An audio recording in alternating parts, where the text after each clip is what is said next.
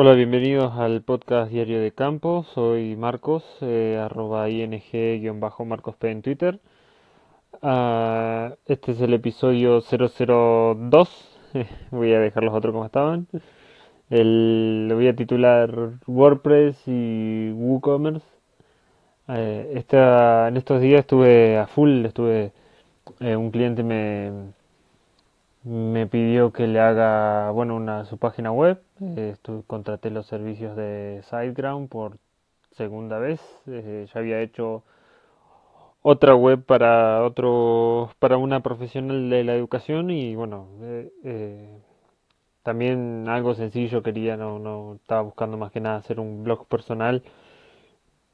Pero este comercio es una tienda de un tipo mueblería perdón, eh, es una mueblería que quiere poner su comercio online, quiere tener su landing page eh, y un pequeño un pequeño comercio, una pequeña tienda online. Eh, bueno, contraté SiteGround, que es lo que me ofrecía un buen hosting, ofrece un buen hosting, una buena capacidad, un dominio eh, .com supuestamente gratuito, pero bueno, está el primer año está subvencionado, son 10 euros solamente.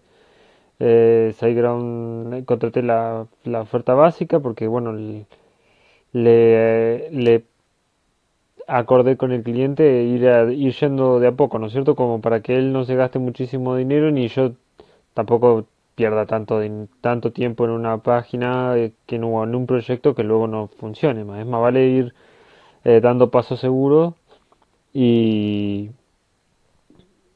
e ir eh, haciendo las cosas.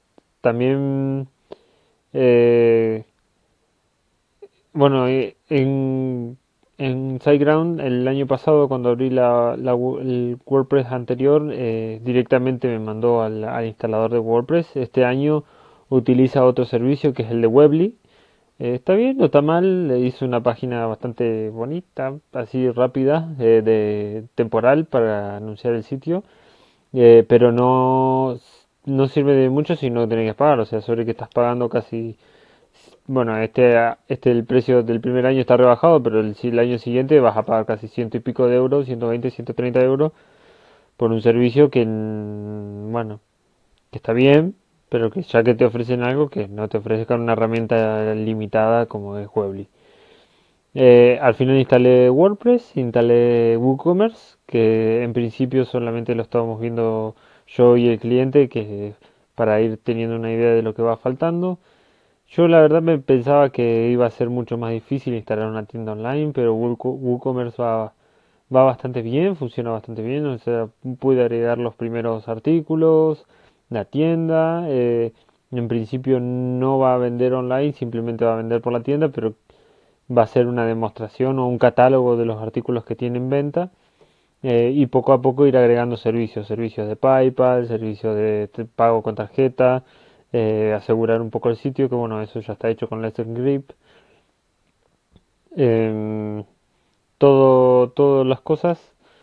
también agregué el sitio al, eh, agregué el sitio a, Google, a Google, Google Maps, agregué el negocio, bueno, me iba bien hasta que tuve que agregar el código que me, el cliente me lo pasó mal y bueno, ahora tengo que esperar 15 días hasta que Google te mande una tarjeta por correo, ordinario obviamente, obviamente.